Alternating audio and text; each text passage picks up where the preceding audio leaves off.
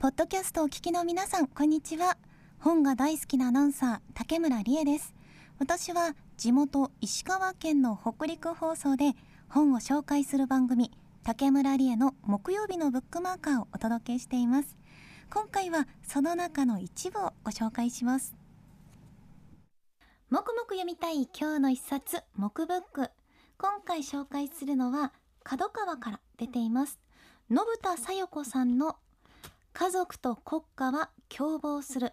サバイバルからレジスタンスへをご紹介します。でこの信田さよ子さんっていう方はですねもう日本を代表する臨床心理士でいらっしゃいまして例えばドメスティックバイオレンス DV とかアダルトチルデンドレン AC などですねそういったものも先頭に立って世に知らしめてきた方なんですけれども私がですねこの信田さんっていう方をもう最初に知ったのが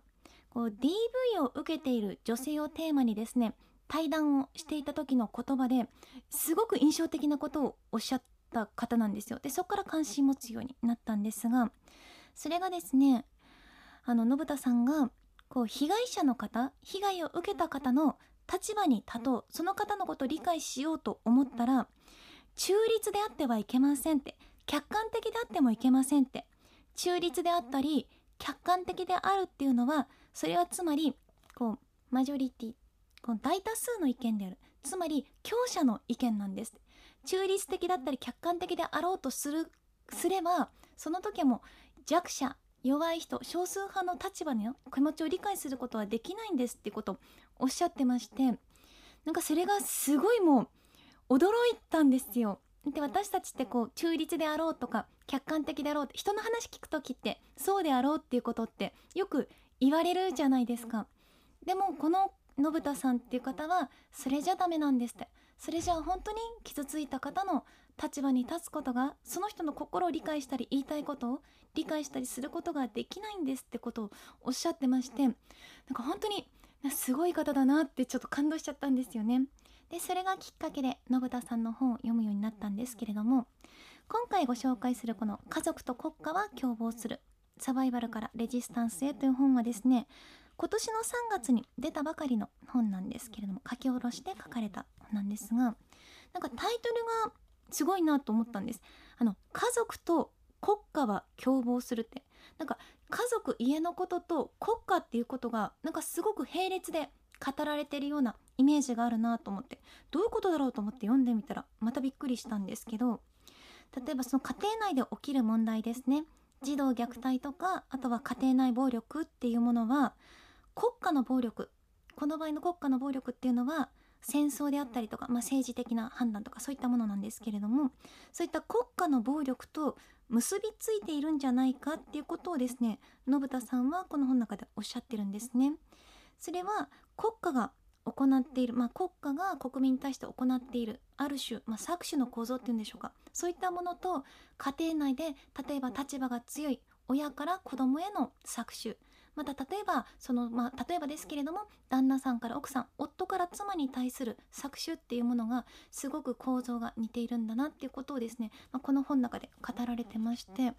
かその着眼点もですねすごく驚いたんですよ。だから本の中ではですね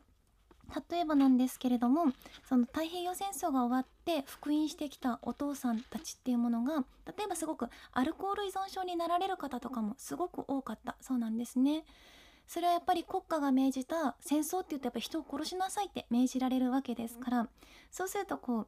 心をですね病まないわけがないんですよね冷静に考えたら。でそういったものがでも心の傷だってそれが心の傷になるんだっていうことを当時はやっぱり理解されなくてそのまま例えば無事生きて帰ってこれたお父さんだったりするんですけどとかお兄ちゃんとかだったりするんですけれどもそういった心の傷を抱えたまま日常生活に戻ってくるっていうことはやっぱりこう今考えたらやっぱり不可能ですよね。でそういった時の自己治療としてすごくお酒を飲んだりされる方が多かったって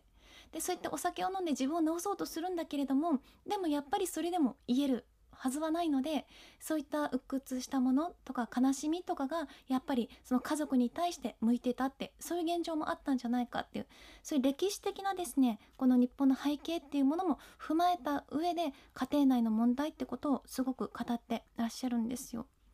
でそんな風にですねなんかこう驚いたのがやっ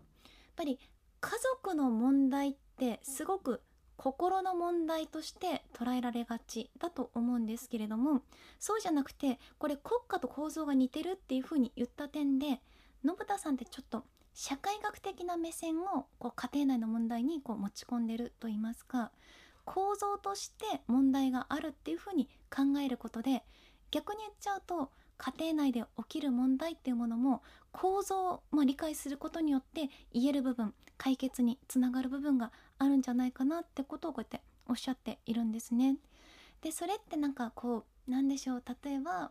お子さんとか、まあ、家族とかで問題があった時に思いやりを持って受け入れるとかそういった結構抽象的な表現もうすごく気持ちとかはすごく温かくて優しいものであったとしても、まあ、思いやりを持って受け入れましょうとか全てこうね受け止めましょうとかそういった言葉ってどうとでも実際はその人によって解釈されちゃうしそれが常にこうあくまでね例えば家庭内でケアしようと思ったとしても思ったとしてもそのケアの具体的な方法が分からなかったらやっぱりたくさん温かい気持ちを持っててもそれが家庭内でプラスに働かないこともあるかなと思いますしそういった意味でですね家庭内の問題を構造として学ぶっていうことが一つなんかこう救いになるのかなみたいなことを考えたんですよね。というわけで今回ですねご紹介したのは信田聖子さんの「家族と国家は共謀する。サバイバルからレジスタンスへって。やっぱりなんかこう心の問題の本かなと思ったらやっぱり政治的なお話とかも出てきたりしてそういった意味ですごく私また大きな影響っていうか与えた本なんですけれども関心ある方はですね是非読んでいただきたいなっていうふうに思います。あの東日本大震災で起きた時ねその東日本大震災が起きた時に例えばその信田さや子さんのその臨床心理士としてこう受け入れているクライアントさんたちの反応はこういったものがったとかそういったものも書かれていましてやっぱり非日常が起きた時に人の心の中でどういった問題が、まあ、どういった、ね、変化が起きるのかっていうことなども書かれていましてそういった意味でもすごく何て言うか新しい知識そして新しい目線をくれた本だなっていうふうに感じています。いかがでしたか？北陸放送では毎週木曜日の夕方6時30分から6時45分の15分間で木曜日のブックマーカーを放送しています。完全版はラジコでも聞くことができるので興味のある方はぜひ番組に参加してください。番組へのメールアドレスは book.mro.co.jp book.mro.co.jp またツイッターもやっています。アカウントは夜パラ。YORUPARA 夜パラ。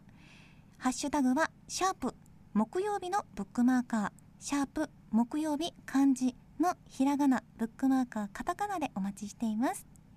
本が大好きなアナウンサー竹村理恵でした。